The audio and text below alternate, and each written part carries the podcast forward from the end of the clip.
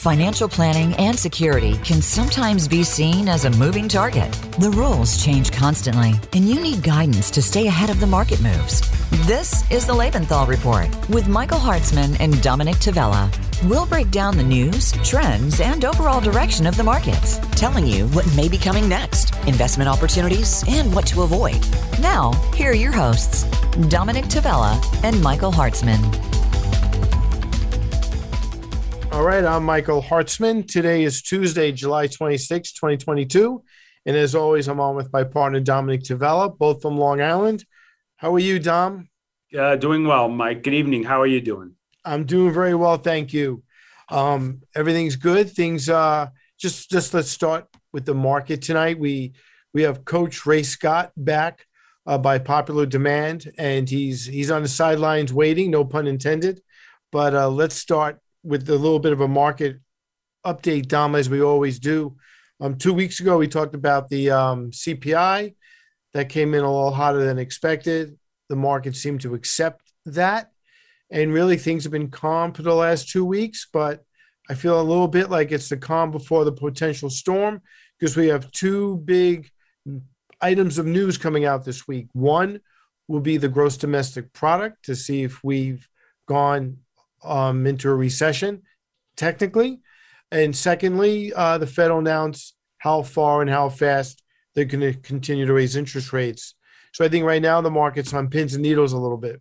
Uh, right on as always, Mike. So the the major indices were up last week. They actually, even with uh, Friday's pullback um, for the overall for the week, the S and P was up about two and a half percent, and it's been a couple of weeks in a row. Uh, I think clients are starting to feel a little bit better looking at their accounts, but boy, we got some major news coming this week, starting with um, you know, big majority of the S&P 500 companies are going to report their earnings and we're going to get a real good handle on how companies are doing in this environment. But i think your your two points are even more important. The gdp gdp data uh, will give us a pretty good indication how well or not the economy is doing, and then all of it goes to out the window because the, G, uh, the GDP number is not going to matter if the Fed's interest rate tightening policy has a dramatic change, um, um, something that the market uh, may not be prepared for. So tomorrow is a big, big day. You know, as we talked about this morning, um, and then I saw Dr. Jeremy Siegel, who we always quote, came out with a note which kind of reiterated what we said.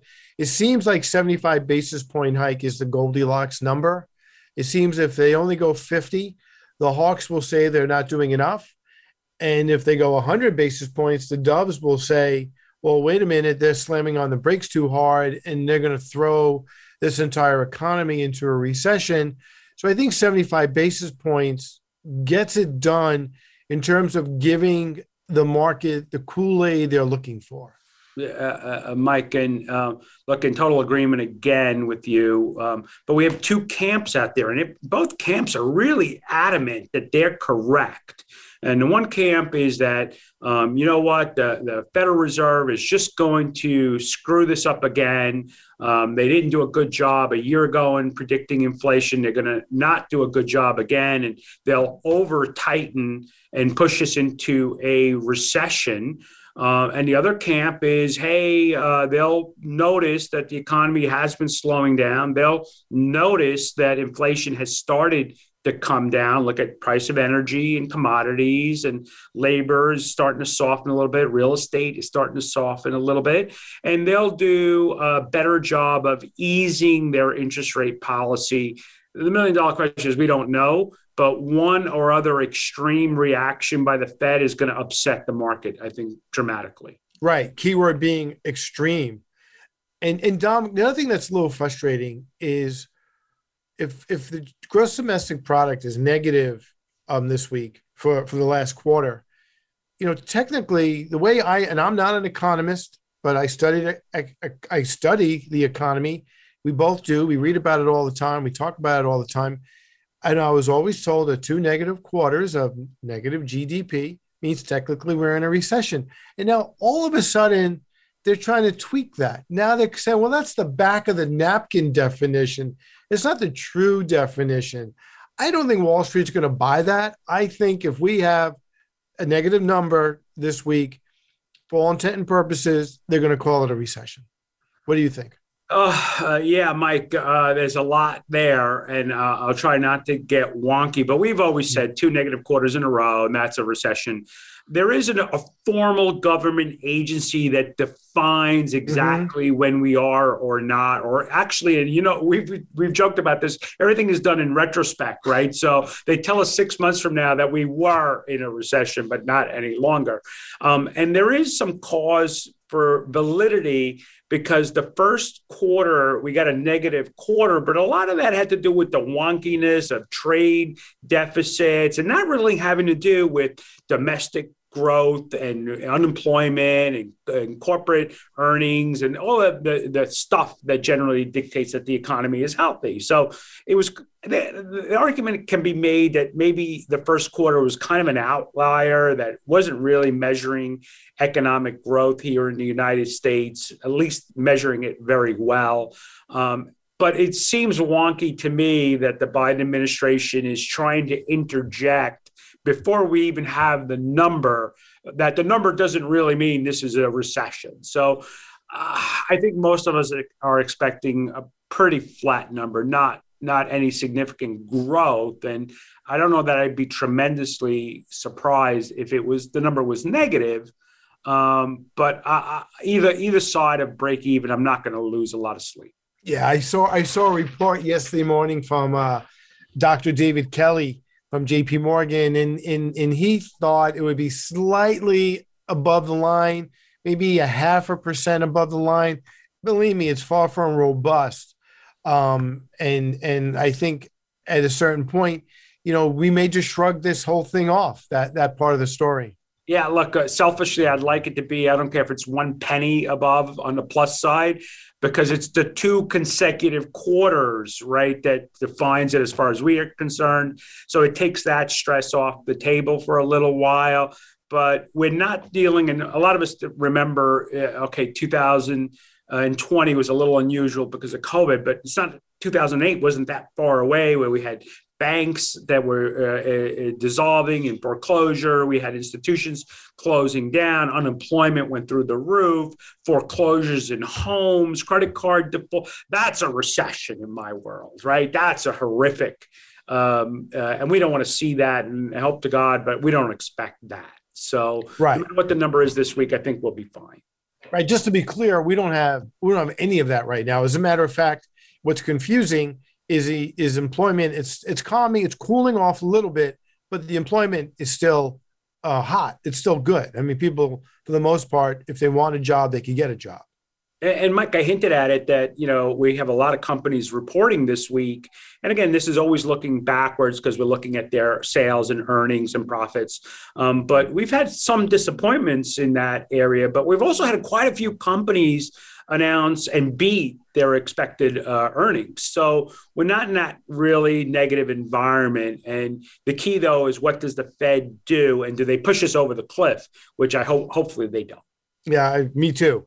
Fingers crossed. So, Dom, as I said on the open, we have uh, Coach Ray Scott from the Detroit Pistons back with us tonight. We we he did a show with us about two three weeks ago.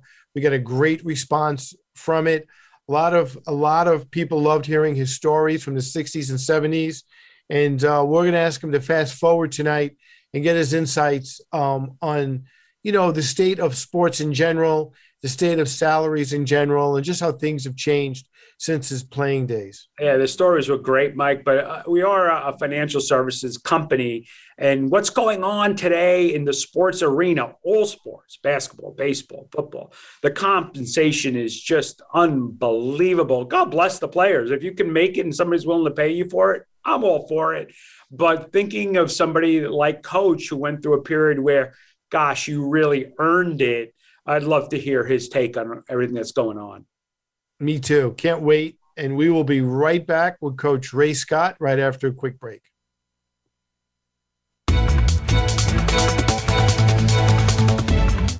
Become our friend on Facebook. Post your thoughts about our shows and network on our timeline. Visit facebook.com forward slash voice America.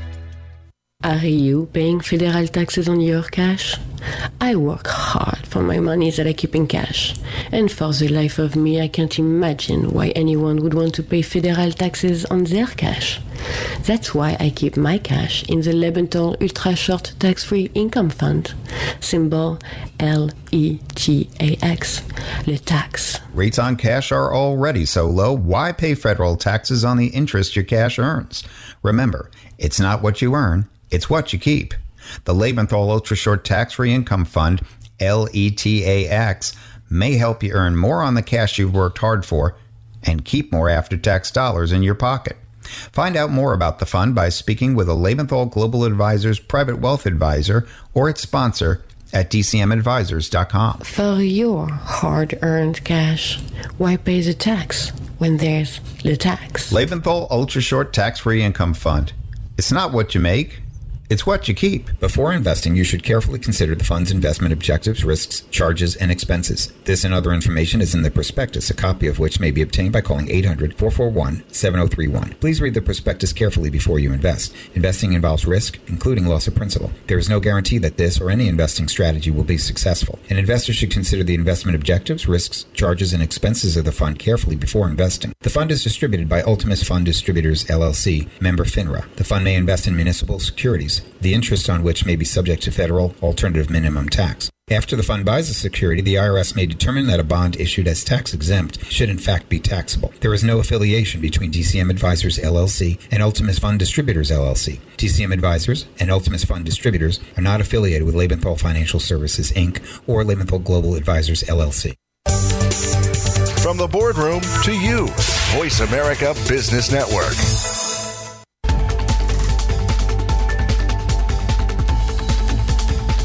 You are listening to the Lebenthal Report. If you're listening to the show live, join in on our discussion with questions or comments at 1 866 472 5790. Again, that's 1 866 472 5790. You may also send an email to contact at lebenthal.com. Now, back to the Lebenthal Report. Right, I'm Michael Hartzman. I'm back with Dominic Tavella and our guest this evening, Coach Ray Scott. Coach uh, recently a, wrote a book, The NBA in Black and White, the memoir of a trailblazing NBA player and coach. Here it is, Coach, and thank you. Welcome back. We appreciate you making the time again this evening. Thank you. I am so honored by not only you guys, uh, you like becoming my new best friends, hmm. not only you guys, but by your audience, that the audience would request uh, that I return. And so it, it keeps the pencil sharp. You know, it's funny that someone asked to do this. I mean, this is, uh, I've never written a book, I've never uh, done, you know, multi radio appearances unless it was for the Pistons or at university. But to be asked back on a show like this that imparts so much information, you guys are you guys are great. And in the last in the last time that I was with you, you gave me three or four things to uh, say to people about finances, and they said, "Oh, I didn't know that you were." Well, that, of course, I played it off. Yeah, well, I got a couple of guys in New York, you know. There you go. Inside with finance, so uh, it, it's really, it, but it's really interesting. I love hearing what you guys have to say. It's really, really, really good stuff. Well, thank you, Coach. Thank yeah, you, Coach. Uh, you, are right. We did have quite a few requests if we could get you back and continue the conversation. So we're very much looking forward to doing that tonight. So thanks again for your time.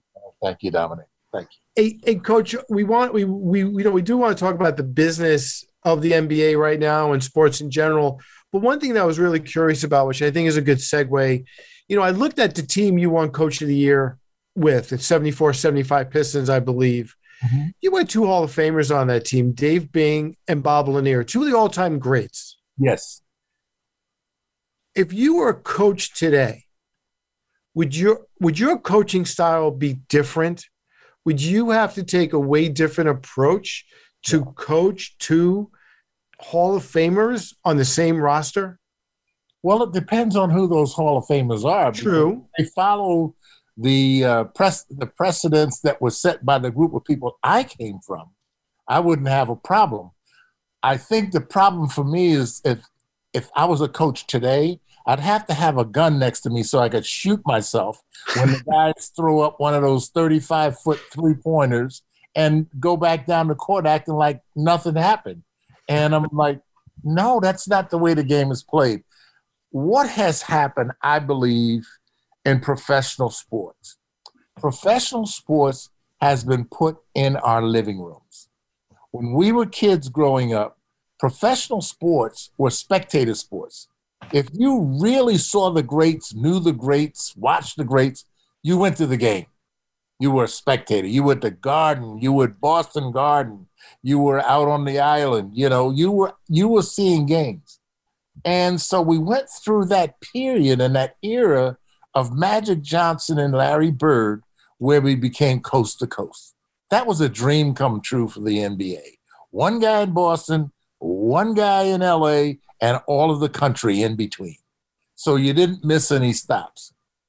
So that period the, just as it was a different period for players, it was a different period for coaches. So I came up in an era where you know you you learned how to dribble with your right hand, you learned how to dribble with your left hand, you made your right-handed layup, you made your left-handed layup. You practice, practice, practice. And so we were just talking about it today. I was talking to Charlie Scott, and he said his son went to Ohio State, and the first thing his kids did when they went out on the court, they laced their shoes up, this is the this is the guys, not the women, but the they lace their shoes up, and the first thing place the guys go is where three point line. Mm-hmm. And so that game is introduced into the minds of our kids and young people through television. Same thing with football. Guy now walks out on the football field. He grabs a football. Football. What's he want to do? He wants to throw it 50 yards, 60 yards. And I came from the Otto Graham era. You had to be accurate up to 10 yards, first down. Uh, you look at uh, what baseball, when when uh, with Ty Cobb, you know those guys base the base the base.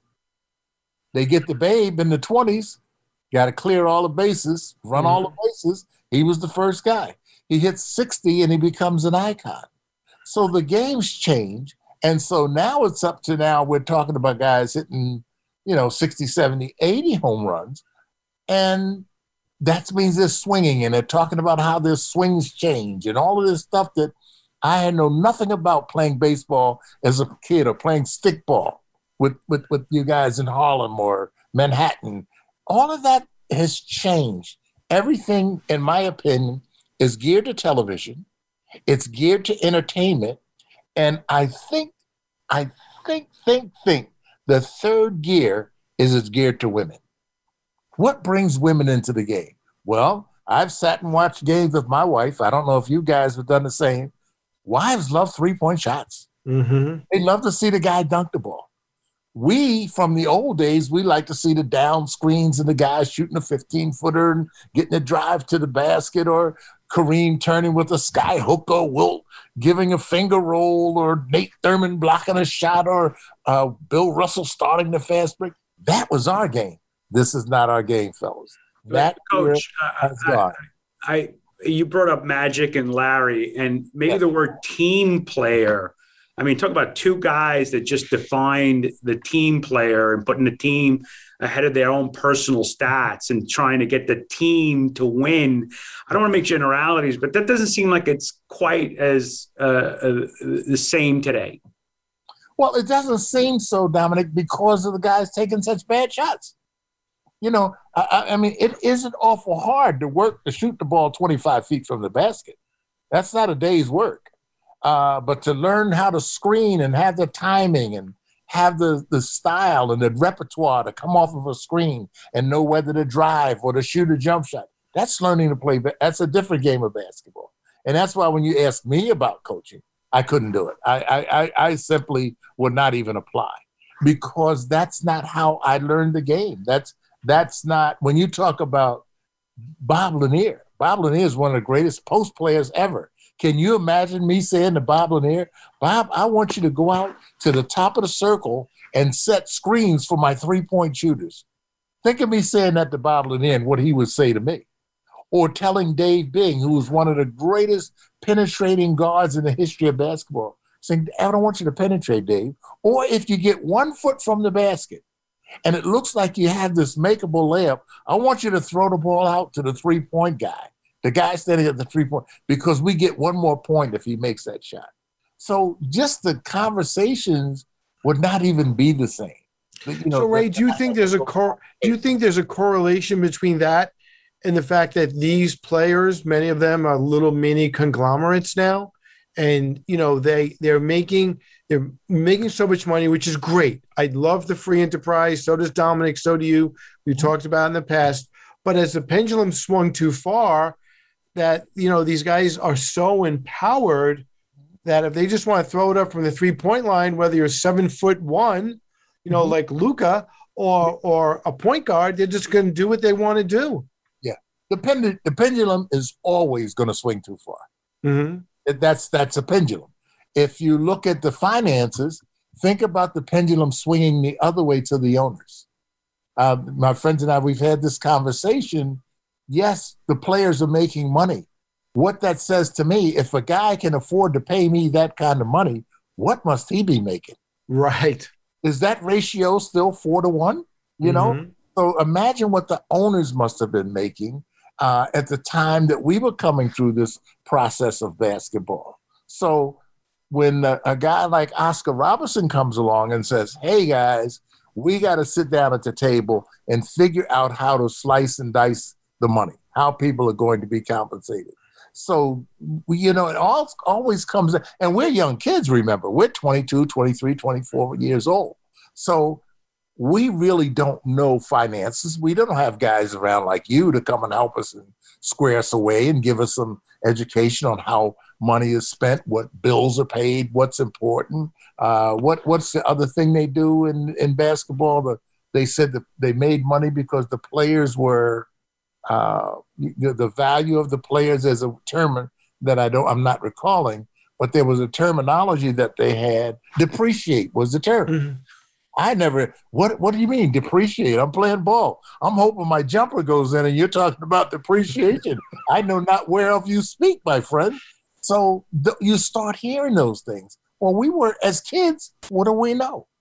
What so, Coach, I, I, hope some of these young men uh, are calling you for advice, right? But what does it mean when a a 23 year old gets a 25 or 50 million dollar contract what does that kind of money mean to that and do they, do they understand what does it mean do they getting good advice what, what's your experience with some of the stuff going on well i was uh, you know I, I didn't know anything about getting $25000 for two years so you know, imagine a kid at 22 and now they're younger because of the way the league formulated itself so at 18 19 20 sometimes a kid's getting 25 50 $75 million.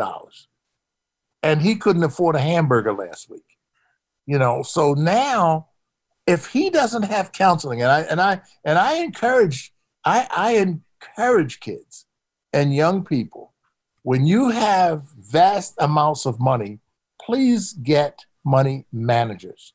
Get people to help you. Because if you don't, what you will find is you can go through that money so fast you can be right back where you started. And that has happened in professional sports too. And so I think the importance of what's on a table is how we build that wall around that person, that 20, 18 to 22 year old kid. What and what do we show him? how much it takes to live. You know, it's it's like uh, Charlie Scott said to me. He said, "You know what, Ray? Kids make so much money now they can't even spend it. You know, they just they literally literally generational money. Yeah, coach. I mean, they get literally to provide for their kids and their kids and their kids if properly handled. Yeah. Oh, it could absolutely.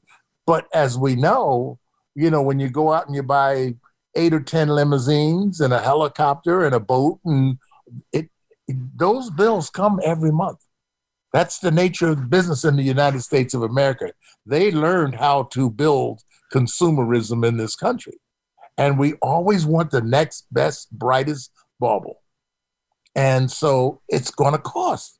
But I mean, if any young guys hear me if within the sound of my voice, I want to encourage you.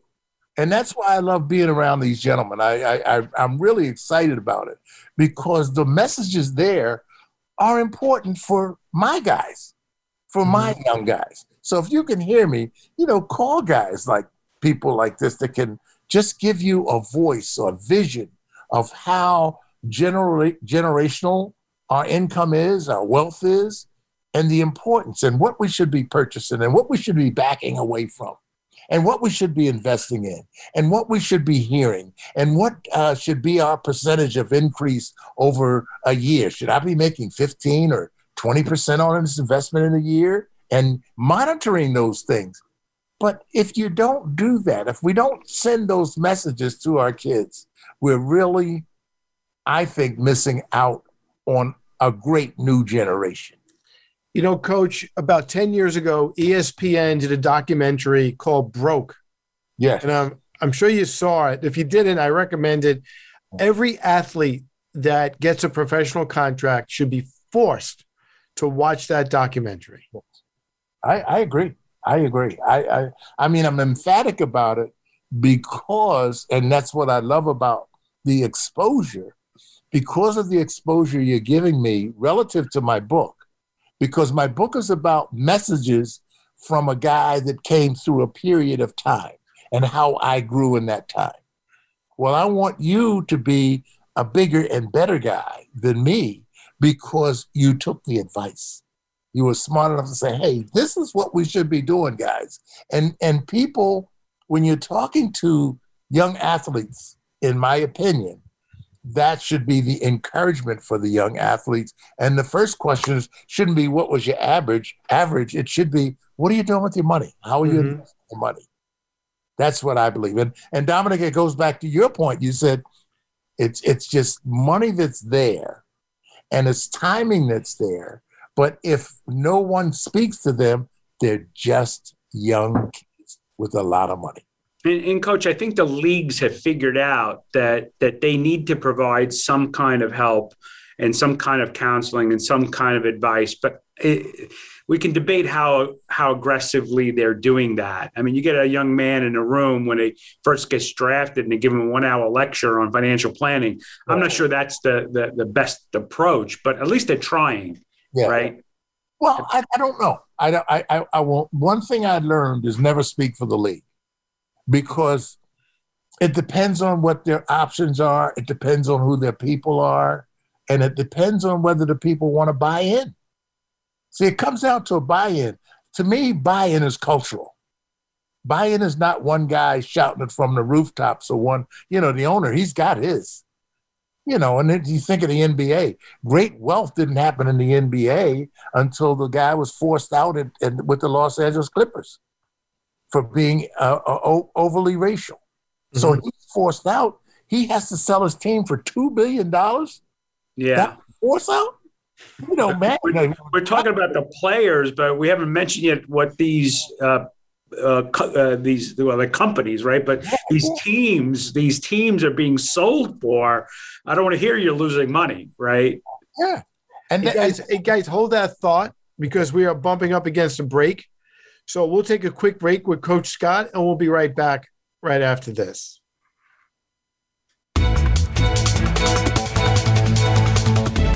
Follow us on Twitter at VoiceAmericaTRN. Get the lowdown on guests, new shows, and your favorites. That's Voice America TRN.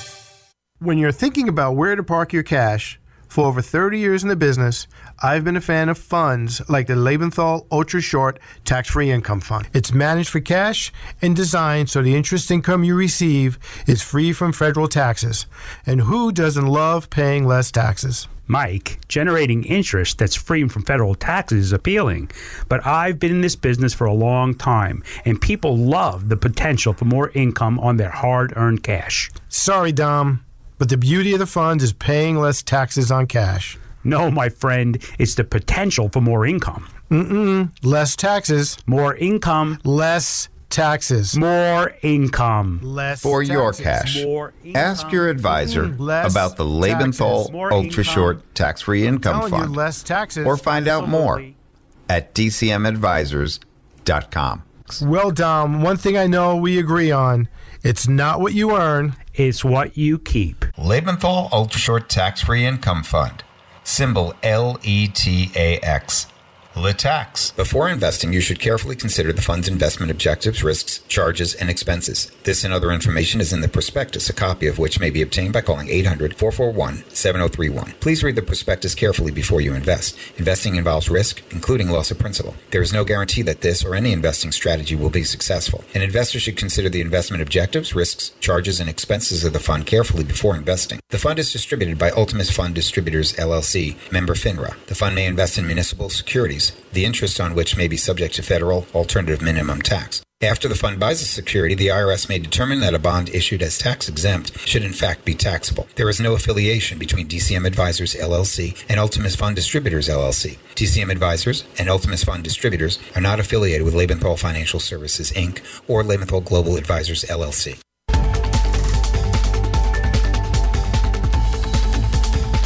You are listening to the Lebenthal Report. If you're listening to the show live, join in on our discussion with questions or comments at 1 866 472 5790. Again, that's 1 866 472 5790. You may also send an email to contact at lebenthal.com. Now, back to the Lebenthal Report. So I'm Michael Hartzman back with Dominic Tavella and Coach Scott. Coach, let me ask you a question. You know, you mentioned Oscar Robertson and the impact he had, which I'm glad you keep bringing that up because I don't think too many people know the impact he's had on the league on, mm-hmm. and then the salary structure. When you guys got into the room with the owners back then, I mean, were you guys seriously talking about work stoppages? Were you just looking for fairness? Were you were you ready to play hardball? You know, what was it like then? You know, compared to what it might be like now, where these guys do play hardball and they don't think twice about striking? Well, that's a great question, Michael, because we didn't want to think about uh, striking because of our it was our support for our families, you know, what we were doing. But when we went into that room, and I remember uh, Oscar rehearsed with our counsel. Our counsel was not allowed in the meeting, so that was a you know setback for us. I mean, we're thinking that Larry Fleisher is going to go in and really speak to the owners and the things that you're talking about and in a very eloquent way.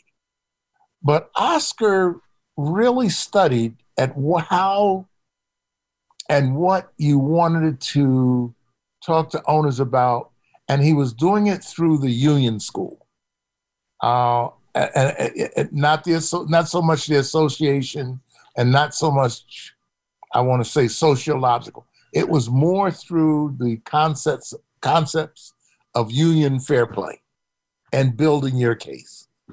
And he did such an excellent job that he was congratulated by those owners. Um, but we knew that the owners sitting across from us, while some were very wealthy men, but some were promoters. I speak of Ben Kerner, Eddie Gottlieb. Uh, ben Kerner was the uh, general manager of the St. Louis Hawks. Eddie Gottlieb had the uh, uh, uh, Philadelphia Warriors. And so these were very bright guys in terms of promotion. They were promoters. But also there was a, a guy named Sam Schulman who owned the Seattle Supersonics, and there was a guy by the name of Jack Kent Cooke, and there was another wealthy owner I'm missing right now, uh, but also Mr. Fred Zollner, who was the owner of the Detroit Pistons. So you you could tell, you know, who had employees and listened to their employees and may have had unions, and you could tell who had employees that were just that they were employees in in terms of title employees. And when Jack Kent Cooke said to Eddie Gottlieb, This is one of the finest presentations I've heard. I just said to myself, because I was behind Oscar, I was just a note passer. And I Mhm. said, We got him. We got him. Because that rang true of all of the guys in the room that we had not embarrassed ourselves, but really, in a proficient way, spoke to what the league, I think, was concerned about and could see coming down the railway. And I, re- I, I remember thinking to myself how great that presentation was by Oscar, so much so that by 1970, from 66 until 70, we were a certified union. We, we, became the NBA Players Association. I think at first we were union, then we became uh, we ought we kind of became an association over time. but I just remember feeling the appreciation of who we were as as hired hands. And I was a young kid. I'm 26 years old or 20 whatever whatever I was. And sitting there I'm thinking to myself how many young guys in sports get to this level this this fast, this quickly because that was uh, the league started, I think, flourishing in 50 with George Mikan. And then you, you had Wilt Russell, Chamberlain, uh, Baylor.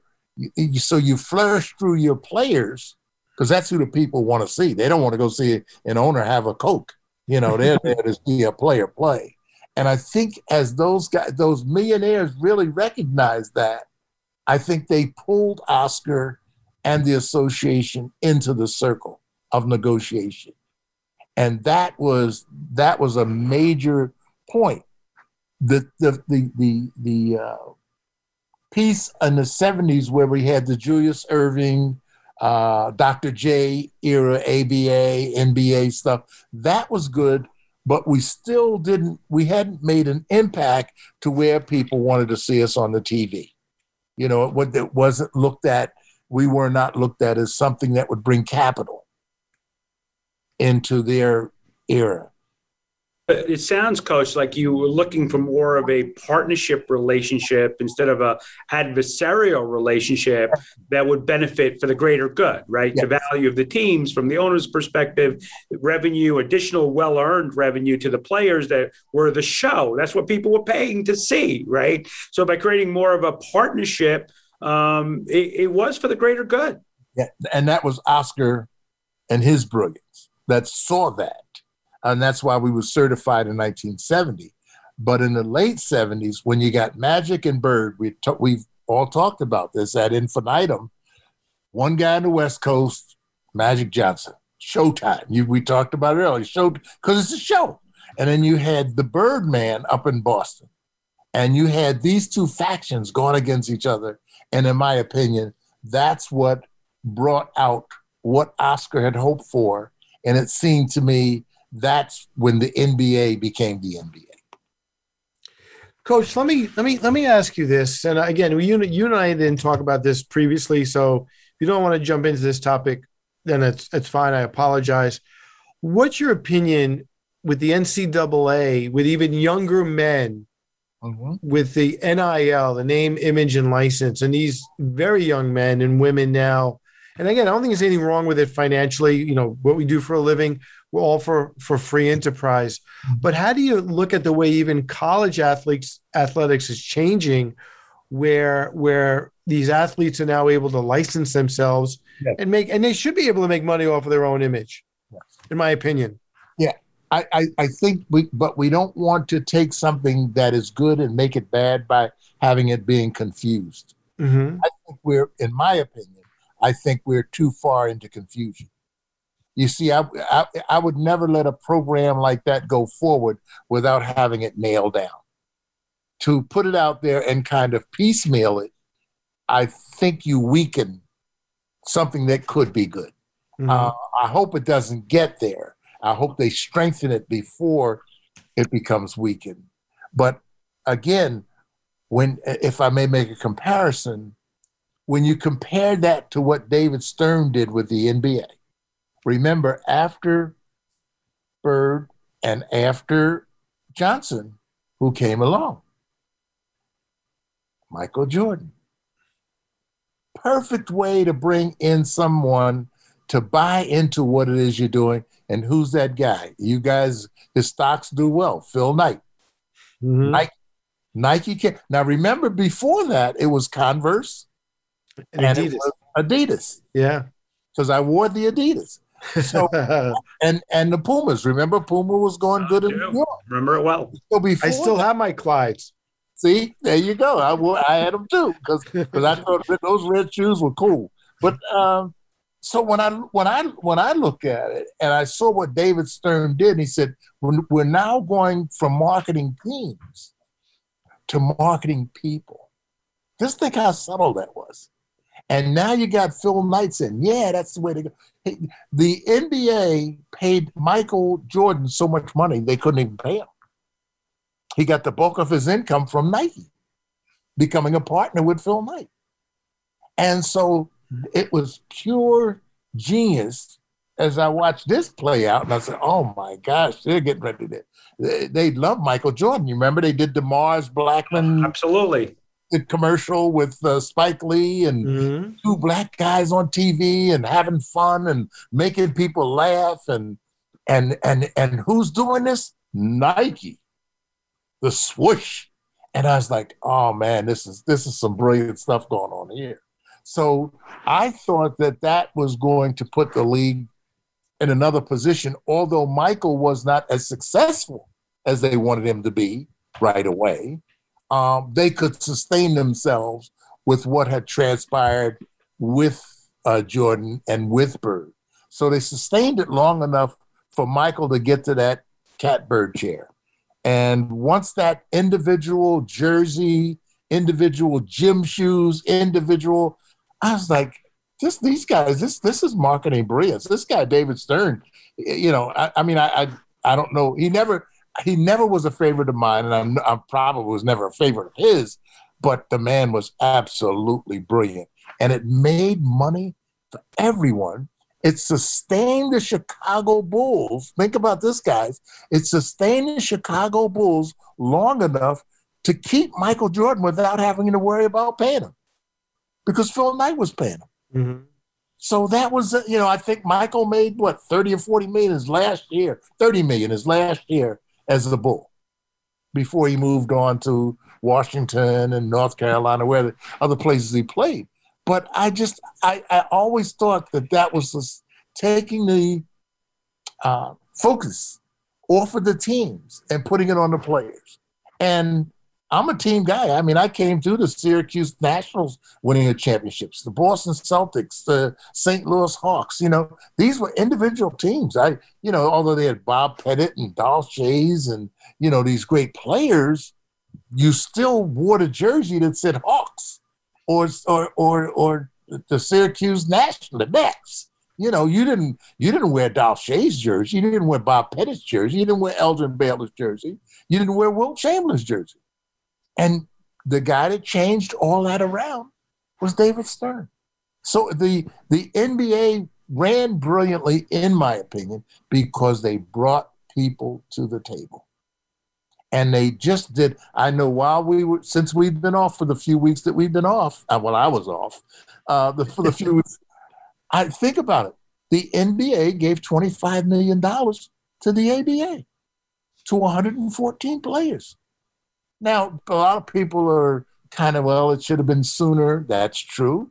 Uh, it could have been more. That's true. But think about it. First, they sat down at the table together, as we talked about last time. Prior to this conversation, the NBA is good for bringing people to the table. I love it. So, Coach, uh, I hate to ask you the loaded question, but you know we see salaries going up every year. The salary cap is going up every year. There's more wealth being spread around. TV contracts, cable contracts, merchandising. What what worries you? How does what concerns you about the explosion? Yeah. of- As a guy that grew up with no money, I have no problems. Bring it on. You know, this is uh, this is uh, I, if this is the America that I want it to be, free enterprise is what we're supposed to be all about. And you you can you can only take water from the well if water's there. These are smart guys that run this stuff. I think they would know how to turn the faucet off if if need be, uh, because we suffered greatly. I want to say late '60s, early '70s financially, but we never went out of business. So I think I think uh, I trust in management. I think in people. I trust in people managing money. I I really do, and I've seen that exist in the NBA. And you know, and you raise an interesting point because just switch the switch gears. You know, a young man in Washington D.C. who plays baseball just turned down four hundred and forty million dollars, right? And and the backlash could be the fans saying, "Well, they're going to give him all this money, they're going to raise ticket prices." They don't necessarily have to raise ticket prices because all the money is coming from television and social media, and and and they don't they don't the fans technically are not going to pay these exorbitant salaries isn't that correct? That's correct. A, a, a, long time ago someone told me i, I don't re, i wish i remembered who. They said ray the game you're watching today in the stadium in cobo hall or in the garden. Now use the garden because the garden they're the most efficient people running sports around the game is not going to be played Ray, the time is going to come. The game is not going to be for the spectators. For the the stu- they can have ten people in the studio, and they did, if you recall, with the bubble. Mm-hmm. They had no people in the stands, and people were still tuning in to watch the Lakers win the championship. Mm-hmm. He said to me that it's going to be a televised game for everyone's living room. People won't have to travel. They won't have to leave their families. They won't have to drag their children around to a seven and eight o'clock game and get them in bed for school tomorrow. The game is going to be played in your living room. And, and Mike, to, to, your point, you know, uh, it was in the news today. The Red Sox signed uh, a, a, crazy deal to have a patch of a company on on their uniforms, right? So the fans not they may end up paying more for a hot dog, but they're not paying more for the hot dog. The company that's willing to pay for that patch to show up on their uniform is going to pay through the lungs to have that done. Right. Well, between and remember, the ownership owns the parking, the ownership owns the hot dog you know so what they can do corporately what they can get away with they will but I, like i said i believe they will know when to turn it off and say you know this is we've taken this one down the road and we mu- we have to go out and find that david stern. We need that guy that's going to be able to speak to where we are financially. But I, I from what i've seen particularly in the nba particularly in football and baseball has stayed the course. Baseball is older than everybody, and look at them. You know, they they may not be the number one sport as they used to be anymore in baseball, but they haven't lost a lot of status. No, no. well, to your point, Dom and I will be at Citi Field tomorrow night to watch the Mets and the Yankees. So, so, Coach, I regret to tell you we are out of time again. Again. Oh, jeez. So we'll have to make you a co-host at some point. Well, I, gentlemen, you got me. All you, you're just a phone call away. It's well, something I love doing. I love being sharing the time with you. I love your questions, and uh, so far you haven't asked me anything yet that I can't answer. Where I'd have to say to Lisa, uh, "Don't don't don't get me on those guys." They ask me. Coach, love love your stories and mostly love your wisdom. So thank you and God bless. Thank Once you, again, the book is the NBA in black and white. The memoir of a trailblazing NBA player and coach is available at Barnes and Noble and Amazon and all the other places you buy books. And coach, we love you and we can't thank you enough. Thank you, my friends. Have a great day, coach. Have a good night, coach. We'll be right back.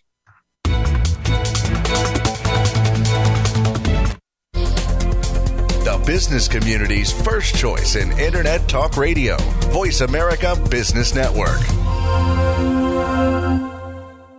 Small businesses are in trouble, and it didn't just start with COVID 19. From the recession several years ago to the revolution of e commerce giants more recently, small businesses are getting hit hard and need to come back. Tune in to Business Buzz and Business Watch. It's two shows in one, hosted by Frank Hellring. We'll help your small business bounce back with best practices, guest experts, and resources that you can use to strengthen your small business. Listen Wednesdays at 10 a.m. Pacific and 1 p.m. Eastern on Voice America Business. The latest business information is made simple with the Voice America Business Network. The professionals in the business world bring you live talk radio shows featuring an array of business topics, strategies for building wealth, sales and marketing, stock trading, investing, and business technology. Voice America Business hosts are professionals in their fields and bring to the airwaves weekly business discussions that offer up to date information, advice, and education. The Voice America Business Network, the bottom line in business talk. From the boardroom to you, Voice America Business Network.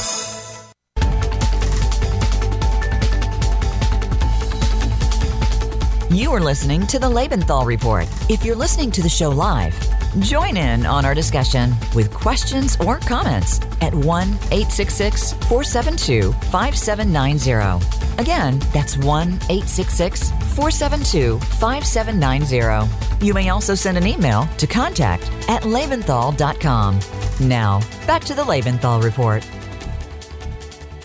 All right, I'm Michael Hartzman back with Dominic Tavella with a quick wrap up.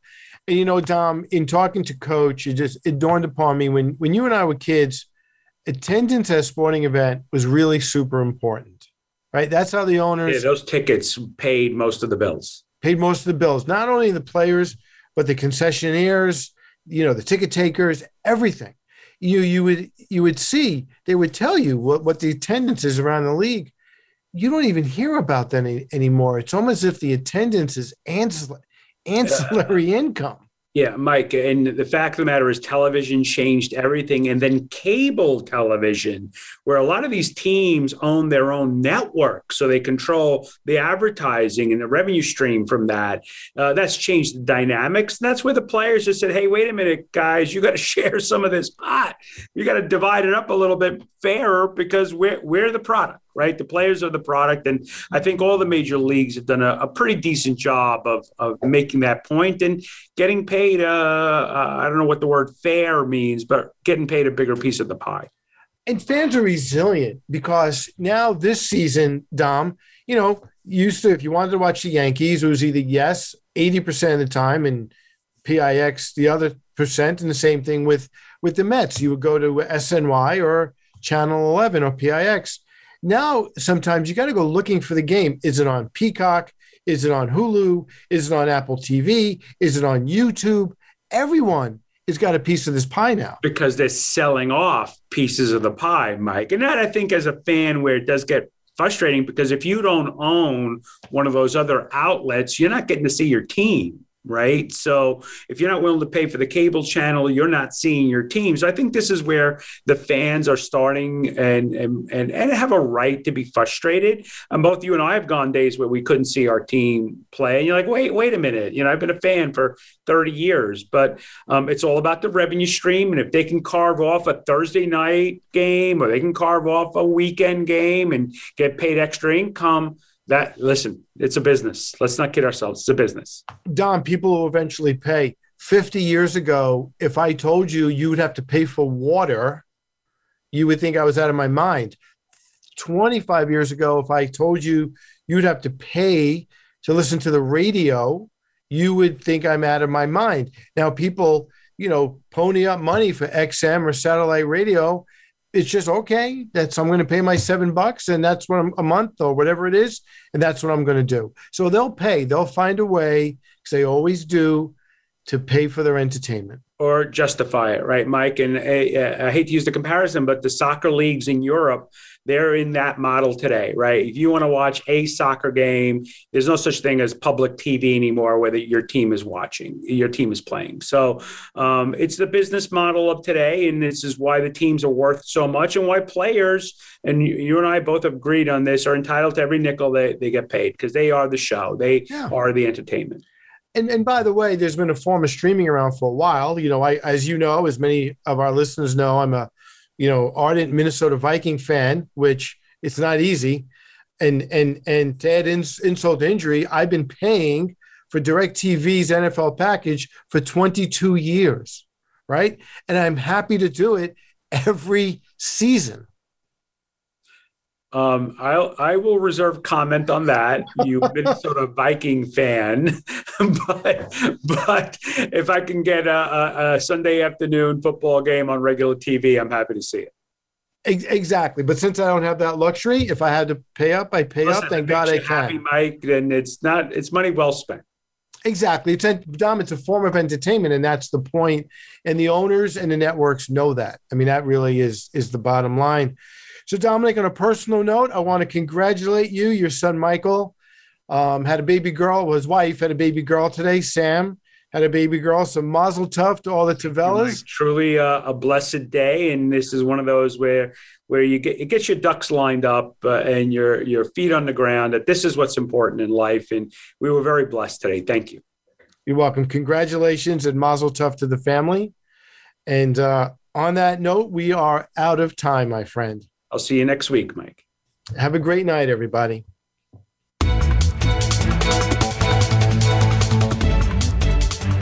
Thanks for tuning in to the Lebenthal Report. Dominic Tavella and Michael Hartzman will be back for our next program, airing next Tuesday at 2 p.m. Pacific Time and 5 p.m. Eastern Time on the Voice America Business Channel. Until then, have a great week.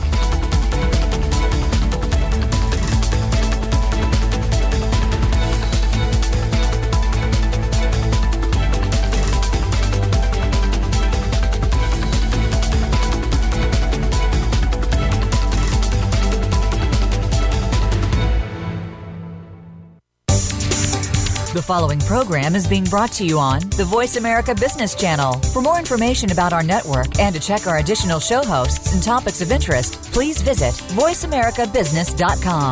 The Voice America Talk Radio Network is the worldwide leader in live Internet talk radio. Visit VoiceAmerica.com. The views and ideas expressed on the following program are strictly those of the host or guests and do not necessarily